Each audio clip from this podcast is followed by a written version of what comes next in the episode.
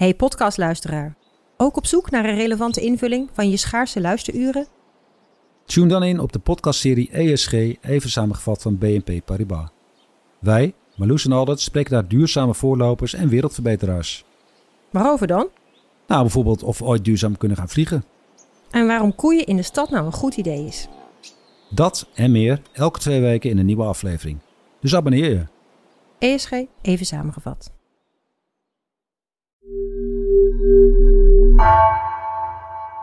Hoi, Wouter hier van Future Affairs. Voor NRC doken filosoof Jessica van der Schalk en ik eerder al in het mysterie van bewustzijn. En die grote vraag die laat ons maar niet los. Hoe kan het dat een willekeurige collectie deeltjes zoals een mens überhaupt iets ervaart? Hoe kan het dat het als iets voelt om mij te zijn? Dat zijn eeuwige vragen, maar ook een vraag waarover de inzichten in hersenwetenschap, filosofie en de natuurkunde nog steeds flink aan het verschuiven zijn. We hadden laatst een erg interessant gesprek op Brainwash Festival in Amsterdam. Precies over dat mysterie. En dat was een gesprek dat we jou als luisteraar niet willen onthouden. We interviewden Peter Sjöstedt Hughes, een Brits-Zweedse filosoof die werkt aan en met psychedelica. Eén worden met de natuur, samensmelten met de kosmos, iets ervaren buiten ruimte en tijd. Dat zijn de ervaringen die veel mensen hebben als ze die middelen gebruiken. Maar wat nou als die trippy ervaringen iets laten zien over de werkelijkheid in ons bewustzijn? Daar hadden we ook nog wel wat vragen bij natuurlijk. En Pieter is nogal een tornado van een spreker. Hij doet het in het Engels. Dus hou je vast voor deze live bonusaflevering van Future Affairs. Het mysterie van bewustzijn. Thank you.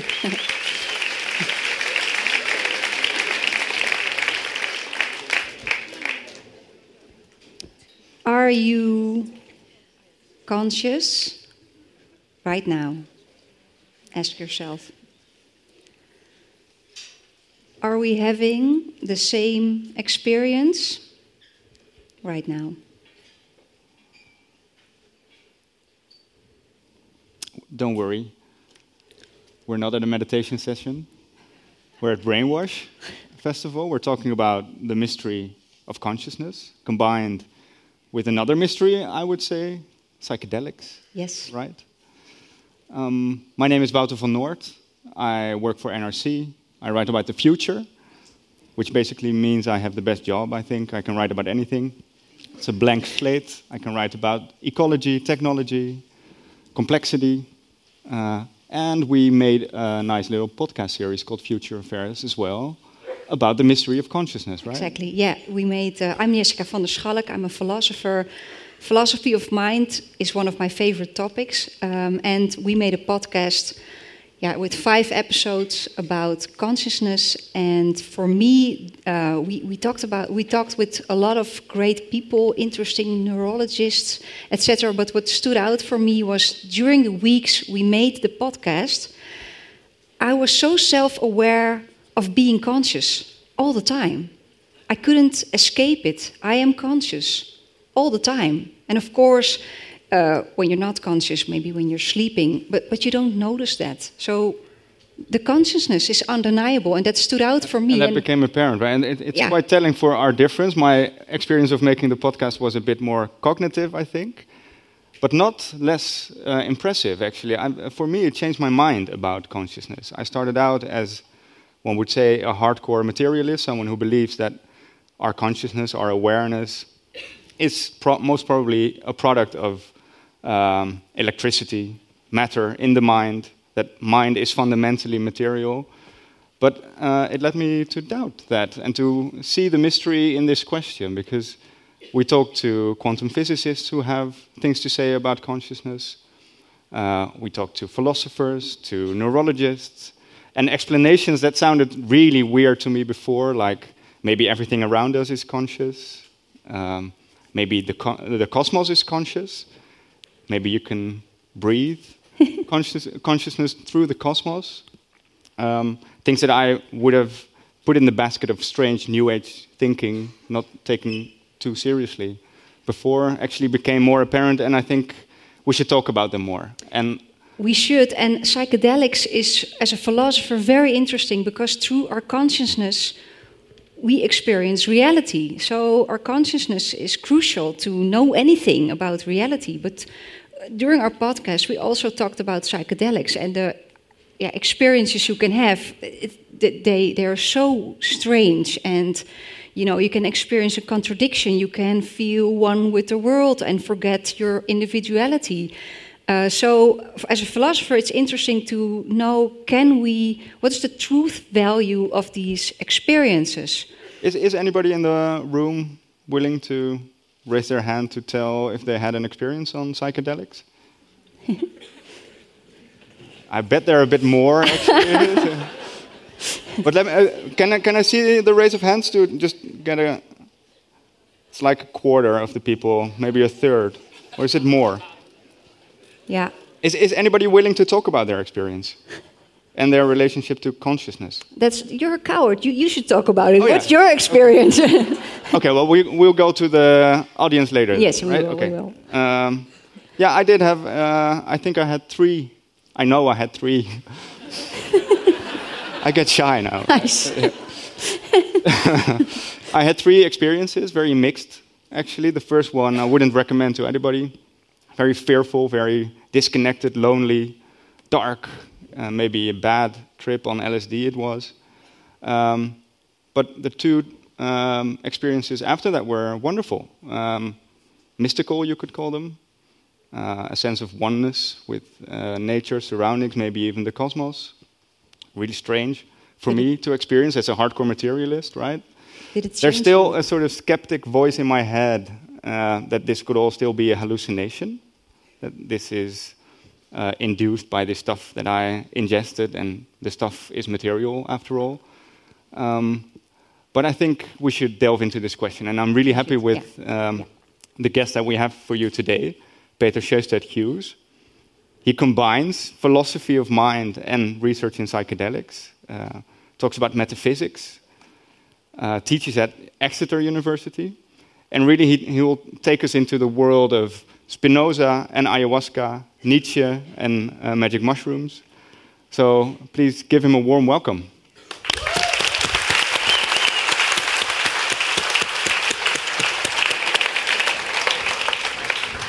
Well, thank you, uh, thank you, Wouter, Jessica. Thanks for the brainwash organisers, and thanks to you for coming. I'm delighted to be here. Um, right, so I've got uh, 40 slides to give you in 10 minutes, so it's going to be fast, um, but we've got questions at the end, haven't we? Um, okay, so it's called Altered Modes of Mind and the Mind Matter Mystery. So basically, the combination of philosophy of mind or metaphysics of mind and psychedelics, what I research at the University of Exeter in Britain. Plan is this uh, psychedelics open up the mind matter mystery, the hard problem of consciousness. Then we'll look at the uh, responses to that, metaphysics of mind. Then I'll give you some examples of psychedelic induced metaphysical experiences. I'll, I'll quickly tell you about metaphysical integration and psychedelic therapy. And then uh, just a little bit about my projects and work at the moment. Right, so yeah, psychedelics open up the mind matter mystery. What is the mind matter mystery, you may ask? Well, um, it's also known as hard problem of consciousness. It's not exactly the same, but more or less. Um, David Chalmers coined this phrase in 1995, but it's an old philosophical problem going back thousands of years. And it's basically this the hard problem, quote from Chalmers.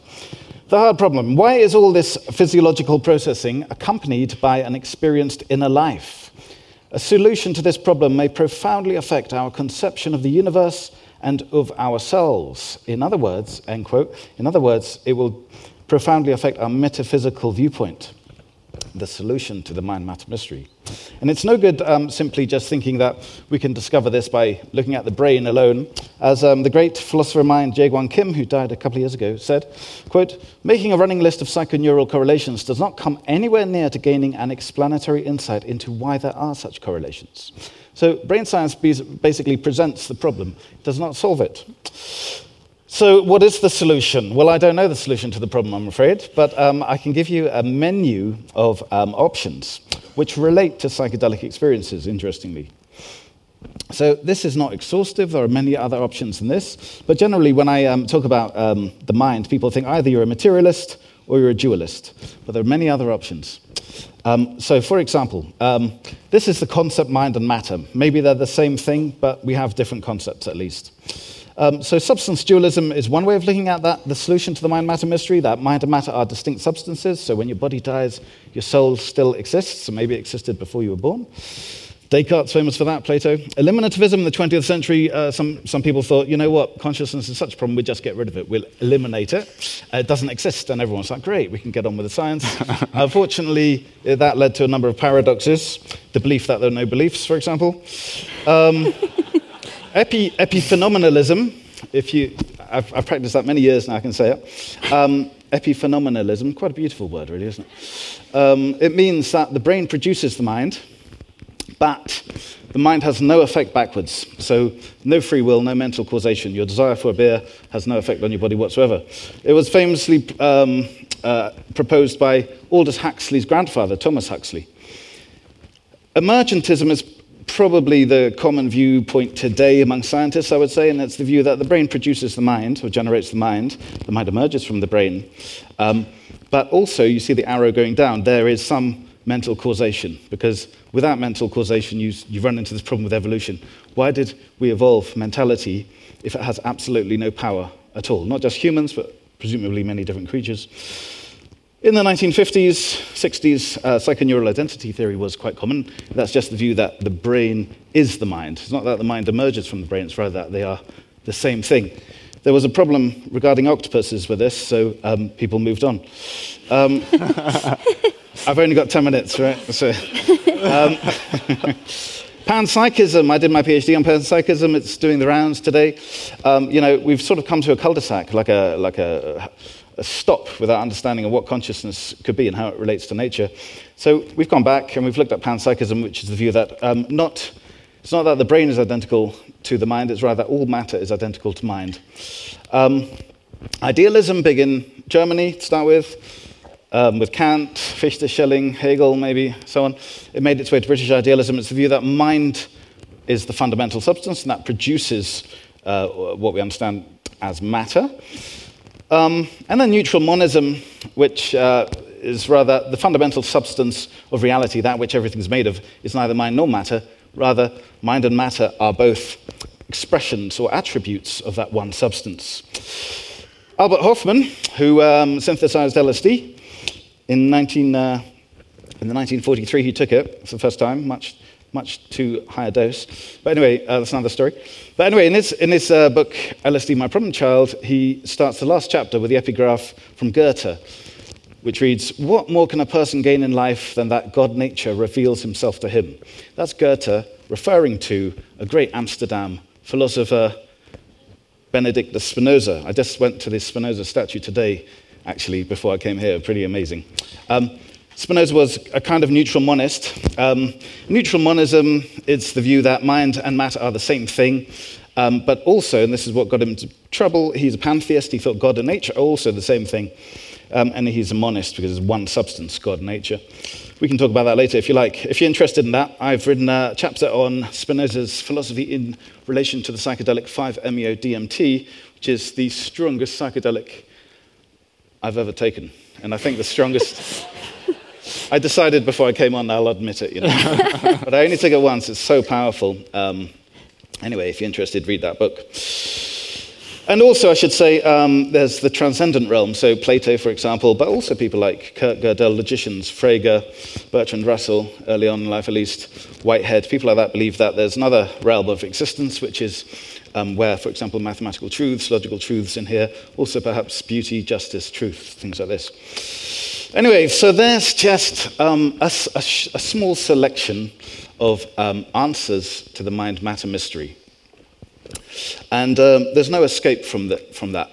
As Whitehead said, quote, if you don't go into metaphysics, you assume an uncritical metaphysics. End quote. So if you don't think about this, you just assume what is normal in your culture and your ideology, because all cultures, all ideologies have a metaphysics. Most people are unaware of it, of course. How it relates to psychedelics, more now. Well, the mind matter mystery, we don't know the answer. No one agrees upon an answer. A lot of people think, oh, obviously the answer is this, but they don't get agreement. It's an open question. So the mind matter mystery keeps the metaphysical options open for interpreting psychedelic experience. So let's say, for example, you have an experience, like you said, of um, being one with the universe. Um, you know, was that a delusion, hallucination? Um, you can only say what a hallucination is if you know what reality is, and we don't know what reality is, or maybe some people know, but we can't agree on it anyway. And interestingly, um, Humphrey Osmond, who coined the term psychedelics in 1956 57, he wrote this in, in, the, in the very paper where it was first published. Perhaps most important, there are social, philosophical, and religious implications in the discoveries made by means of these agents. So there you have it. In the 50s, there was this, um, whilst defining the, the agent, the substance, itself, um, he was talking about the philosophical implications. Also, he mentioned um, thinkers like William James, Kant, um, Henry Bergson, and others.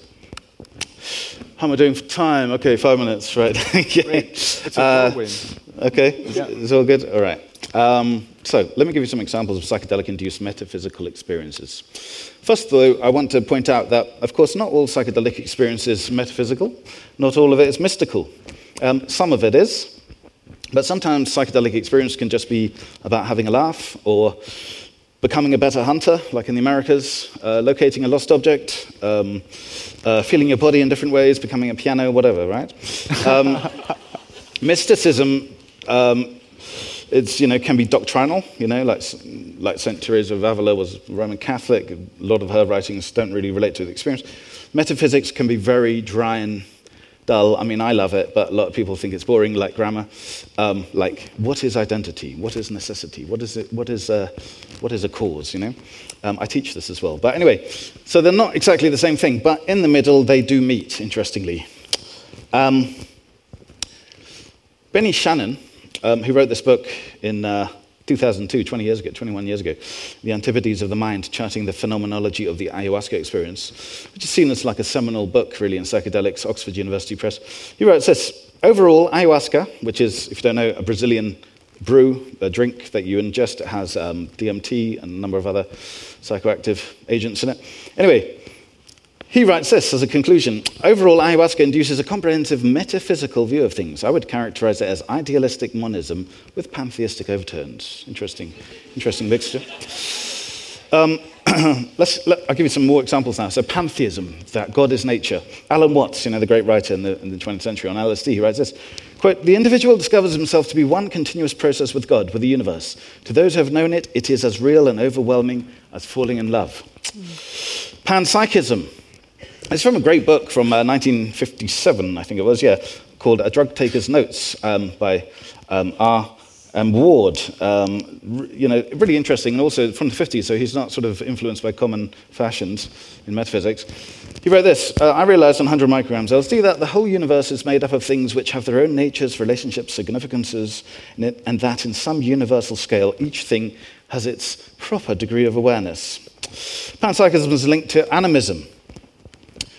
Um, the view that you know all of nature has, it, has its own spirit or mind, or well, it's very hard to translate these terms. But anyway, my friend anthropologist Dr. Luis Eduardo Luna writes this: It's impossible to understand Amerindian or animist culture without reference to these psychedelic plants. So the, an- the metaphysical view of animism is very much tied up with Amerindian or Native American um, uh, uses of psychedelics.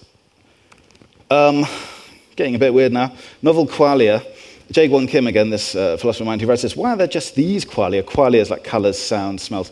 Why are there just these qualia and not other possible ones? That remains a mystery. What is so fascinating with psychedelics is you do have novel qualia. In other words, um, colors you can't imagine, um, smells you can't imagine, tastes, well, maybe not tastes smells, but also qualia that are not even within those categories. So they're not smells, they're not sounds, they're not syn- synesthesia, something completely different.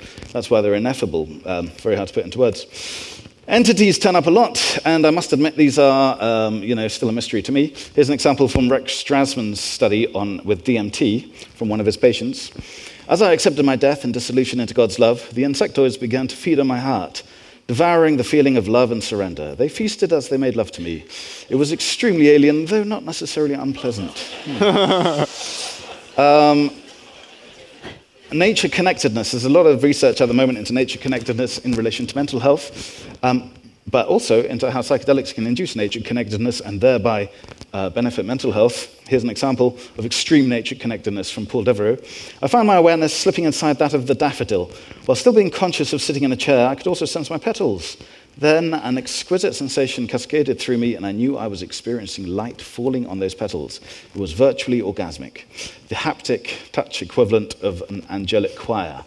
There are different levels of nature connectedness. Becoming a daffodil extreme form of it. Um, anyway, so there's just a few examples. I give you many more, but I don't have time. Uh, I've got one minute, okay. Uh, is that right? okay.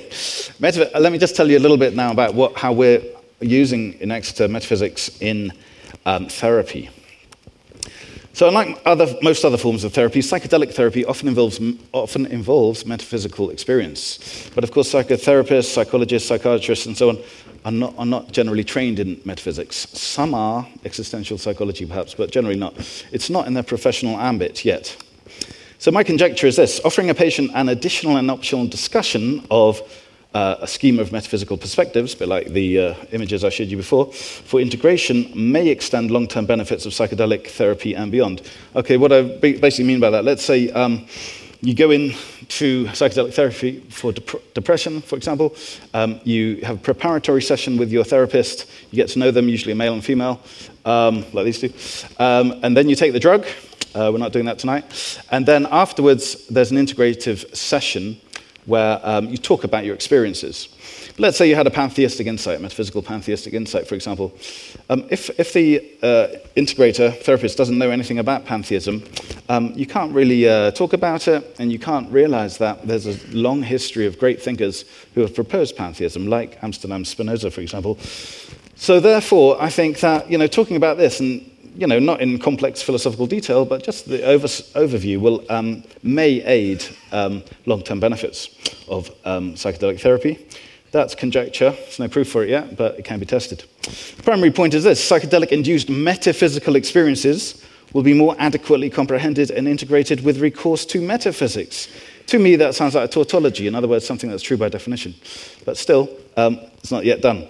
If you're particularly interested in that, I've got a paper out, open access, on the need for metaphysics in psychedelic therapy and research. 15,000 words, a lot more details there, and footnotes. Um, right, 10 seconds, right? Yeah, okay. So, projects and work. Am I doing now? Well, we've got, um, starting in January in Exeter university, online though, so global, PG Cert, um, a postgraduate certificate, like a small master's degree in what's called psychedelics, mind medicine, culture, online. We're developing that with uh, Celia Morgan, Professor Celia Morgan, who's done ketamine research for the last 10 years, Leo Roseman, who's just moved from Imperial College to join us at Exeter, Andy Letcher, who wrote The History of Magic Mushroom, uh, Christine Hauskeller, um, who uses critical theory, and many others. It would be ethic, it would be basically science and social sciences. And um, yeah, last slide, there you go, through my three books by all of those. Thanks a lot for your time.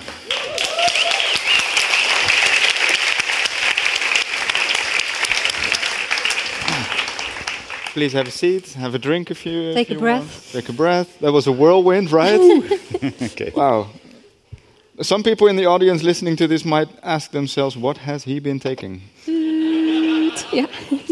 Yes. What have you been uh, taking? I, I, um, sparkling water mostly today, yeah. Today, but, but, but you, you already lifted a bit of the curtain on your own experience. Mm. Uh, can you lift the curtain up a little bit more?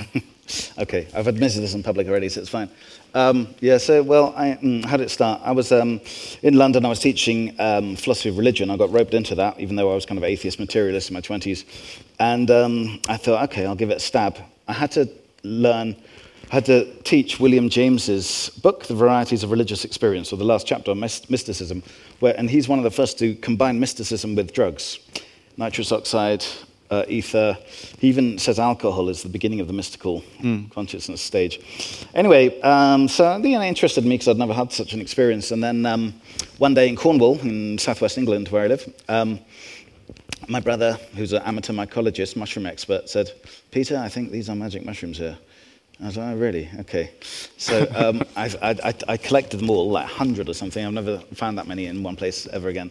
And then I checked them online, and then eventually I took a large dose when I returned to London, and it was just like the most incredible experience I've ever had mentally.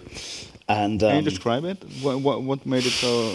Wow. Well, it's just, um, I mean, aesthetically fantastic. So, uh, with eyes open, for example, the, the plants and paintings in my room in London were just 10 times more meaningful, significant, beautiful, different shades of colors came emphasized. And, And, um, and then with their closed eyes, I suddenly traveled into space, you know, like th- go through galaxies. I saw aliens, and I thought, okay, this is how we communicate with aliens through mushrooms, you know. Forget about SETI and all that. And that, I thought at the time, not now necessarily. Um, and, then, um, and then I saw the devil or a demon in front of me, and then I sort of switched and became that devil.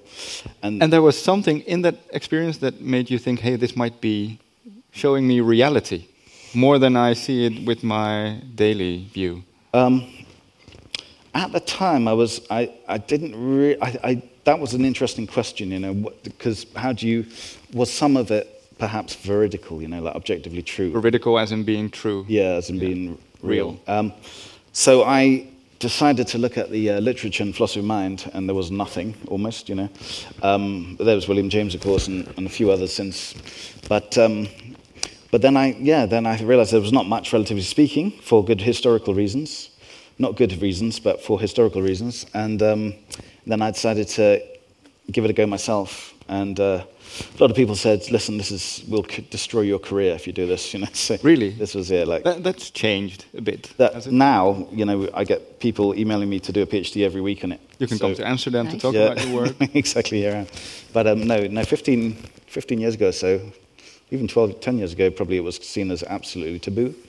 Um, There still seems to be a taboo on bringing in your own experiences in the science somehow. Yeah, well, it's interesting. Uh, you know, originally when, when um, LSD, for example, was administered by Sandoz Laboratories from Switzerland, Basel, um, the, the intention was to give the LSD to the psychiatrists, so they would take it themselves to understand the patient, you know, in terms of uh, schizophrenia and so on, you know. It wasn't given to the patient. Um, but that changed because, of, you know, it obviously became illegal, and, um, and then there was propaganda about um, how it sort of fries your brain and so on. And um, also, when that happened, interestingly, you know, like 1970, but you know, philosophy of mind then was very reductivist. So, like I said, eliminativist. So they didn't even really believe in consciousness, let alone psychedelic consciousness. So there was just no interest, no funding, and it was illegal, of course. So, so And- that's and- why there wasn't much literature. Yeah. Just to clear that up, you just made a, a, a differentiation between psychedelic consciousness and consciousness. Can you can you say, is there a difference? Oh, there, there's certainly a difference, I would say. Um, I guess, you know, the question, what is consciousness, is so broad anyway, and there's so many varieties, it's really hard to question. Yeah, this, this Um, was next on the that's the list. next one. Sorry, sorry. Um, but psychedelic consciousness, I think there's just many varieties of psychedelic consciousness. Um, some of it is mystical. Um, other, other parts are very bodily, somatic. Um, and it's, it's very hard to generalize. But there are, you know, there are like mysticism questionnaires for psychedelic trials, which is based on the, the work of Walter Stace from 1960. So that's like criteria such as feeling oneness with nature, paradoxicality, as you mentioned. what is um, paradoxicality? Paradoxicality means an experience which um, you, breaks the, the axioms of logic as we understand it. There's three core axioms of logic in the West. Um, so, for example, the experience of being both here and there at the same time, of um, something being green and red at the same time, um, existing in the past, existing in Transcending the time and space, maybe. Yeah, past like and that. future coming together. So that kind of paradoxicality, which shouldn't, doesn't And that's that's exclusive to this psychedelic consciousness.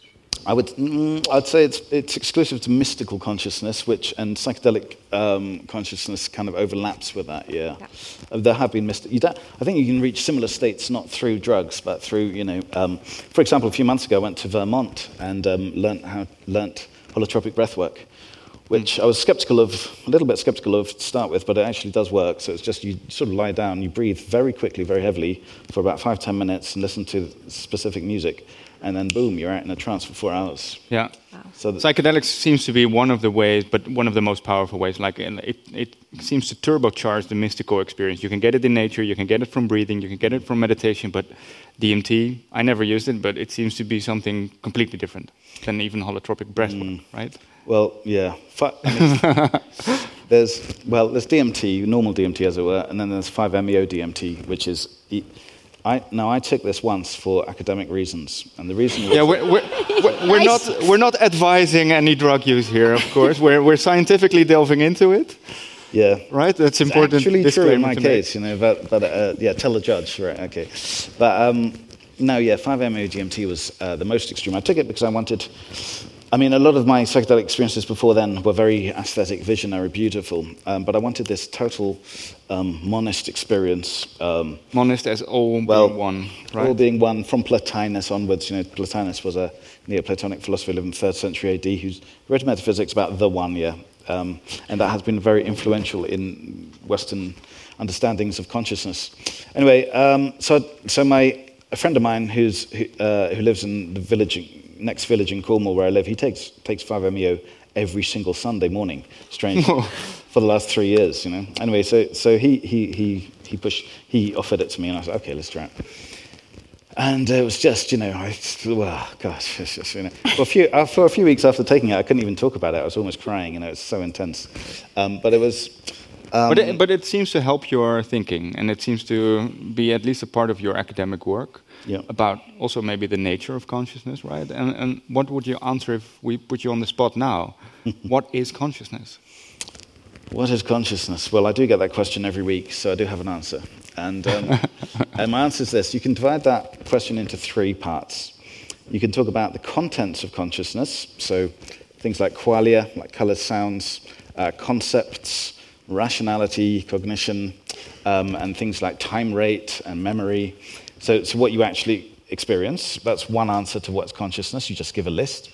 Second answer is how mind is different from matter or from not mind. So, for example, uh, and now all of these answers are controversial, but for example, some people say that um, consciousness is private, so only I have access to my feelings and my memories and so on. You don't, you can guess, but you never get there. Um, and matter is not private. Other people say um, consciousness has intentionality, which means aboutness. So, like um, in love, something is loved, in hate, something is hated, in thought, something is thought about, whereas matter doesn't have that. Interesting with 5-MeO DMT, that was lost. So that kind of, Oh. so that, there's an example Well, of how, psychedelic how exactly? well, there was, there was a sense of extreme profundity after this white light, uh, extreme importance. I mean, I came out of it just swearing and sweating, and, uh, but for no object, you know. Uh, just, you, you don't know about what. And the experience itself um, seemed to get, you know, you lost all concepts, all memories, everything. You saw white light to start with, but then everything was lost. But at the same time, something remained, which was prof- uh, all I can say is profundity. Um, but but that, that kind of, it was a form of a consciousness that kind of did not include many of the criteria answering the question. So, so it has interesting implications there. And, and, and, and it's interesting why you think that this experience tells you anything about the nature of consciousness. You really believe that this is not just an hallucination, but this is somehow showing you something of reality Yeah, itself. but yeah, because it's not maybe the nature of consciousness, but uh, more the nature of reality. Because I, I'm wondering if your consciousness in this experience is actually different than your consciousness as we are sitting right now. So the not the what, but the that. So not what we experience. That's obviously very different. But that we are conscious is that so different, or, or are these intertwined? It is. It's very. I mean, again, with the 5-MeO 5-MeO DMT, which comes from the secretions of Sonoran desert toad, um, or you can get a synthetic version. But anyway, yeah, um, it's almost like uh, it's not even a state of experience; it's a state of existence. You know, it's so different. Um, you can't really, almost, you can't use the word experience or consciousness. Um, and that's where language breaks down. Yeah. You know, and William James said ineffability is a key mark of the of the Can't describe experience. it. Yeah, you can't describe because you know words exist for common consciousness, prosaic consciousness. Yeah. They don't exist for these states. But can I just answer? yeah, I'm the- still the looking for the answer to the question what is consciousness? Yeah, yeah. So, so we can talk about the contents. We can talk about how it how it maybe differs. Like um, Descartes, for example, also said that mind is completely non-spatial, matter is spatial. All of these different criteria are problematic. There's criticisms of each. Um, so that's the second way. The third way, you can talk about how mind relates to matter, and that was like, for example, those the the blue and uh, and uh, and green um, squares and circles that I had. You know, so like you can relate in a dualistic sense, or an emergentist sense, or an identical sense, or a, Yeah, a neutral monist sense, and yeah. so on. So you provide those three answers, and you've answered the question, what is mind? However, all of those, as, as you can understand, ha- have got criticisms. So there's no easy answer to the, what is consciousness because we don't, basically, we don't know what the exact criteria are. Okay, no, this is and this is quite clear also from delving into the science and the philosophy about this is that it, there is no clear answer. But what do you think? What do you think is consciousness? What, me? Yeah. Uh, hmm. Well, I, I think that certain elements make more sense than others. So I think privacy, for example, is a good marker. But ultimately, when it comes to the relations, um, I do. I do sympathize with, and I'm not a dogmatist because I realize that every single solution has problems. But I do sympathize with a neutral monism, you know, something Neutral akin, monism. which was coined by Bertrand Russell, but now means something different. Um, it's kind of akin to Spinoza's philosophy, so I'm, I'm kind of in that. Spinoza, I know from Deus sive natura, God or nature, Mm-hmm. God and nature are somehow one, but there is some transcendent quality to the Yeah. primal consciousness. Yeah, so um, Einstein's favorite philosopher was Spinoza because he said, you know, he was the first philosopher in the modern world to bring mind and matter together. Um, and you think, so, but, yeah. Okay, there's what, let me, let, well, I'm thinking really. No, I- there's I one the substance, complexity. There's, there's one substance which is God or nature. Humans have access to two expressions of that mind and matter, or thought and extension. But there's an infinity of other ways of seeing God, but humans cannot, are not privy to that. Um, and also, interestingly, uh, although, of course, if the mind is, is the body, that means when the body dies, the mind dies. However, in the Ethics, um, Spinoza's masterwork, uh, 1677, he writes, something remains after death. Um, and then he talks about this very ambiguous concept called the intellectual love of God or nature. And he says it's beyond reason, it's kind of intuition. And, um, and that seems to resonate with s- certain psychedelic experiences, right? Yeah. That there is a sort of uh, transcendent love or compassion or a connection to nature and the cosmos. Yeah, I, I would actually ask: Is your uh, monism view? Uh, we we don't experience it maybe in or how we sit here. So when you sit here, maybe dualism feels more natural because yeah, here's my body and here's my thinking. I can touch it. So so that maybe uh, psychedelics and opens the door to actually experience that philosophical position. Yeah, well, that's, this is uh, the interesting thing about it because um, Deleuze, you know, the French philosopher, he said he wrote two books about Spinoza, and he's one of them, the best one, the little one, called Spinoza Practical Philosophy. He writes um, Spinoza can be understood through years of study, you know, and through all the uh, complex axioms, logic, and so on that he presents, or it can be intuited in a flash like this, Yeah. a flash of Spinozism. a flash of DMT. Yeah, fla- exactly. Well, so, so then my, my question was, how do you induce this flash? Right? So- and, um, and this is partly why I tr- took the 5-MeO. Um, this is the chapter I wrote about. Um, so you can have, so metaphysics um, branches off into both intellectual metaphysics, which you learn at university and so on, um, and also experiential metaphysics. So that is then, interestingly, like, for example, this monist thing where you think you become one with nature. Um, and you can just stay at that level and you think, wow, that was a weird experience, but probably totally bullshit. Um, but at the same time, you can at least seek to fortify it, substantiate it with, with, with metaphysics, you know. Yeah. Yeah. And this might help in therapy. This is the sort of conjecture. Yeah. I think it's a good time to ask the audience. Or do you have one more question? No, I, I would just uh, love for you to answer why why would you call upon philosophers today to say, okay, we really need to take psychedelics seriously? What what is the value that we are missing out on if we don't? Um, well, I, suppose in philosophy of mind, one reason is that, you know, in prosaic consciousness, there's no such thing as normal consciousness, but everyday, you know, standard consciousness is very limited. It's only a small uh, fragment of what you can um, experience in the mind. So if you're doing philosophy of mind, I think, you know, be, it's, it's more interesting to have a greater um, array of things to pick on.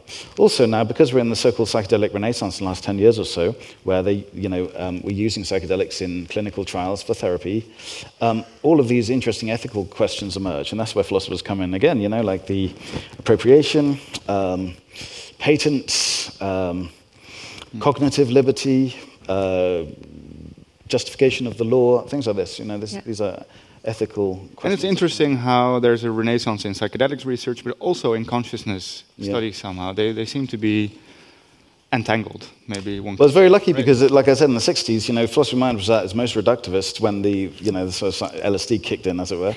And so that, the sort of academics, mostly, not Timothy Leary, obviously, but most, most of them um, stayed away from it. But now, yeah, well, because all of the consciousness theories have kind of failed, And even in the news a few months ago, you know, integrated information theory was called a pseudoscience. Yeah, Um, with a lot of criticism Yeah, about well, yeah, that. But, but what I found interesting, most interesting recently, is that David Chalmers, so the, the philosopher posing the hard problem of consciousness, he went into a bet with a famous uh, neuroscience professor about the question: Is neuroscience going to be able to explain consciousness? And up to now, Yeah. the neuroscience professor had to admit his loss, and he won a uh, bottle of wine or something. So it's still it's an ongoing question, of course. Yeah. Um, but there's definitely some mystery to it. Questions from the audience? We have two lovely mic runners. Yeah. and I, I would like to remind everybody that a question, in my mind, is uh, not longer than one minute and ends with a question mark. That, that goes for you, not for us, okay? I will keep it short. Maybe also related to the meta ethics thing. So, if psychedelics can induce these like non dual and meaningful experiences, like why are we not so by nature? So, why does the human have to take these substances in order to experience this? So, why are we not like why are we not unified by default, but do we need these substances? Yeah, no, that's a fascinating question. I mean, arguably, some people are attuned to these other insights. Maybe the so-called nature mystics, people like Wordsworth, um, you know, Blake, and so on. You know, that's what, that's one thing. But they're a minority, obviously. Bergson, Henri Bergson, who's a friend of William James, um, and he was um, referenced by Aldous Huxley in The Doors of Perception. His argument is that um, we have evolved a specific type of human consciousness um, for practical reasons. So what we perceive is what is good for our survival and for our ev- evolutionary survival. Um, but of course, you know, we know that we only perceive a fragment of reality. You know, we don't see even infrared or ultraviolet. So we know that our consciousness is very limited, and we can understand that in evolutionary terms. So um, if there is more to consciousness than simply human brains, and Descartes thought consciousness was only limited to humans, not even, not even other mammals um, then we should be receptive to it, I think, you know, because, uh, you know, there's scientific reasons for our limited perception. Yeah, we evolved limited perception because it serves us and our survival, not because evolution by, is not by definition geared towards understanding reality, you say, right? Well, I, I, I think Yeah. so. yeah. Another question. Up on a- Can I see some hands? If Yeah, Yeah. right there. Um, I dabbled a bit in um, shamanism and or aura reading, and in both uh, uh, instances, I had experiences, and one of the shamanism experiences was that I was able to go into the sort of mind of my plant in the corner of my room and observe what the plant uh, was actually thinking or was experiencing of my, the objects in my room. And that's a sort of psychedelic experience. Uh, do you, uh, are you interested in that sort of experiences? Also with aura reading, when you feel something that happened in somebody's life and they can confirm that it did happen. They are psychedelic in So- a way. and, and, and, and sensing, sensing the inner world of a plant sounds could be monist as well, right? If everything is one, then the plant and your mind could also be one. I wonder what the plant was thinking about. This. Yeah. Um, but, but seriously, though, no, I am interested in that because, um, like I said, mon- n- types of neutral monism, like Spinoza's, they allow for consciousness in plants. And uh, we, you know, we shouldn't think that consciousness is a necessary product of neural activity only. There's no proof for that at all. This is a, an assumption. I mean, if you believe that machines can become conscious, you have to rule that out for a start. If so, anyway, um, and sorry, one Sorry, thing. Um, yeah. yeah, I- you know, I think, you know, I'm sympathized with basic, like the ancient Greeks and like most Europeans until the 17th century, I'd think that plants are basic forms of consciousness. They don't think what they did last night with their friends, obviously, but they, they, they maybe uh, appreciate uh, water and sunlight, something like this. And, um, and psychedelics seem to open up um, experiences of that. And not only in the West, but, you know, like I said, in the Americas, you know, there's the belief that all, all plants really have forms of spirit. So um, there's a lot more research to be done on that. There's also a science now called something like plant neurobiology. It's a misnomer. But um, there's a lot of interesting evidence coming out that plants can remember things and uh, have preferences and can even hear. Well, and if you, if you go into the soil of plants and, and trees, the mycelial network seems to have some of the same, at least, form properties as neural networks. Yeah, but that's right? theoretically, and I'm, I'm interested at the, the, the woman who's, who gave this experience. What truth value from that, apart from the obvious theoretically knowledge we get on mycelium, etc., what truth value, uh, value has this type of experience in philosophy or maybe science? But since you're talking about philosophy, let's mm. start with that. What, how do we value such experiences? Well, again, you can get into the metaphysics of mind with plants, which is a very interesting topic. Um, but then, at the same time, it seems that psychedelics can induce seem to induce uh, an intuition of that as well, a feeling of that mm-hmm. know, directly. Um, so I think that uh, also, I mean, there was this great um, paper on panpsychism by Hartshorne, this American philosopher following Whitehead. And he said one of the reasons that people think panpsychism is completely mad is because of the so called prosaic fallacy, right? Which means that this is a simple thing. Um, people cannot imagine other forms of consciousness other than the prosaic, normal consciousness.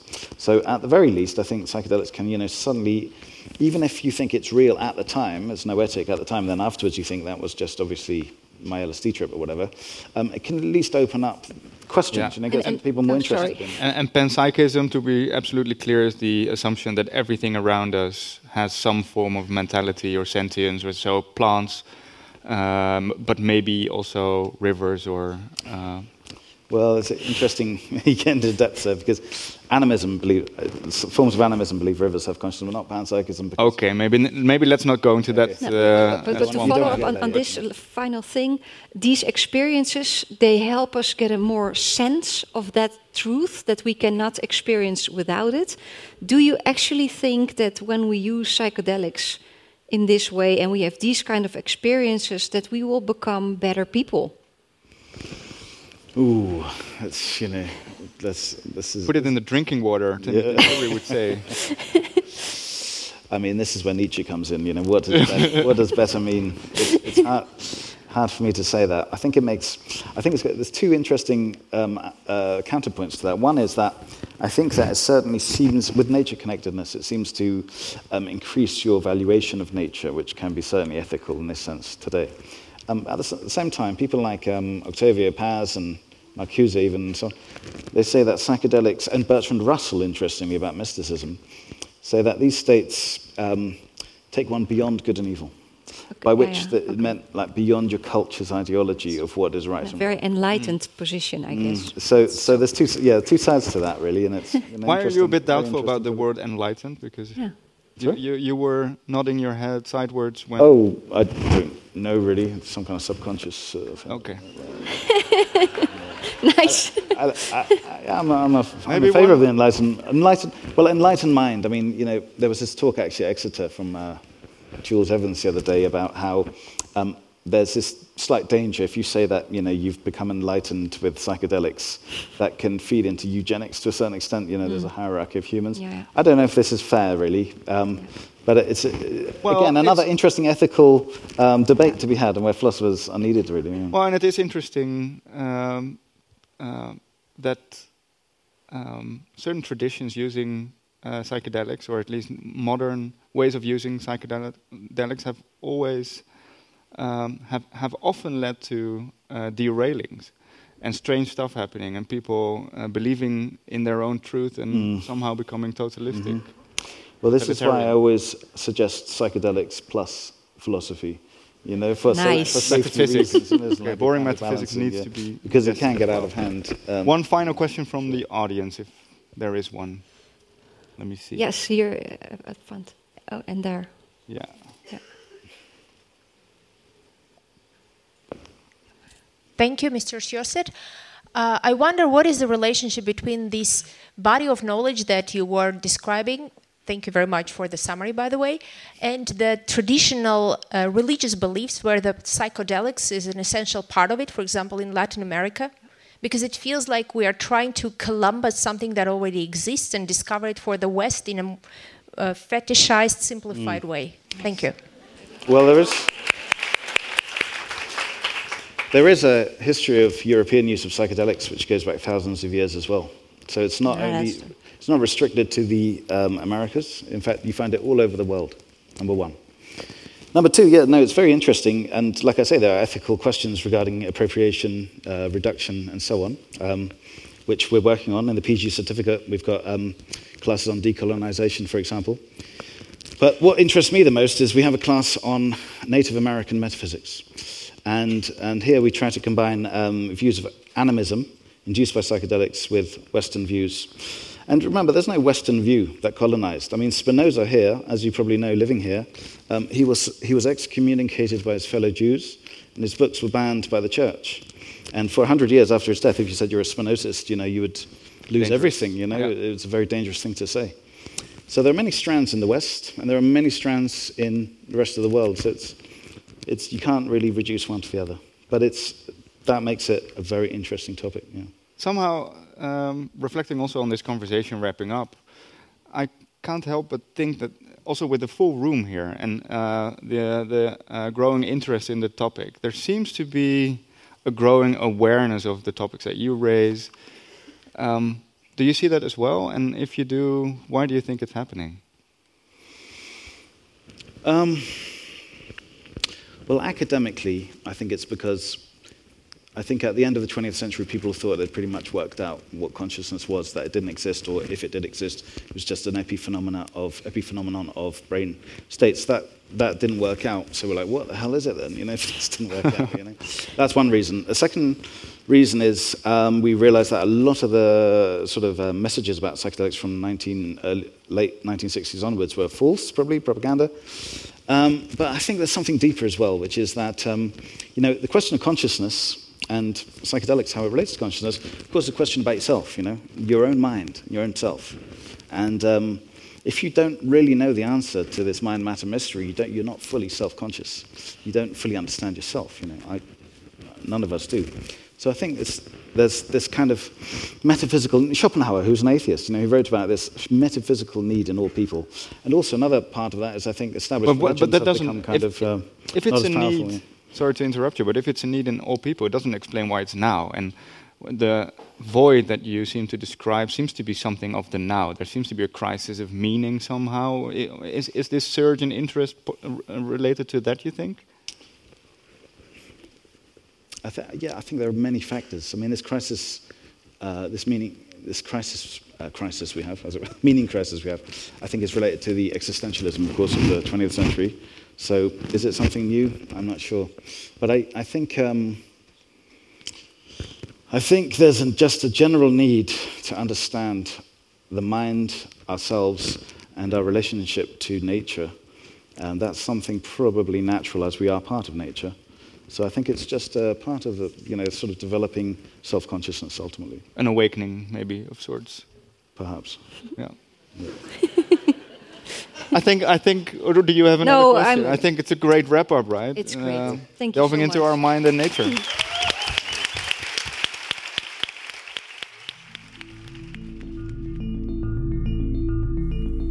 Fijn dat je luisterde naar Future Affairs. En eh, vind je dit onderwerp, dat mysterie van bewustzijn, nou interessant? Luister dan vooral ook de voorgaande afleveringen in deze serie. Eh, we gaan met filosofen, hersenwetenschappers, mensen uit de kwantumfysica gesprekken aan over wat zij denken dat de aard van ons bewustzijn is. Aflevering 3 gaat ook over psychedelica met Michiel van Elk, een onderzoeker in Leiden, die toch alweer hele andere antwoorden geeft op, op die vraag. Dus voorlopig houdt deze vraag ons nog wel even bezig. Ik ga er ook nog wel eens op door in mijn nieuwsbrief Future Affairs. Vind je dat nou interessant? Abonneer je dan eh, via www.nrc.nl/futureaffairs.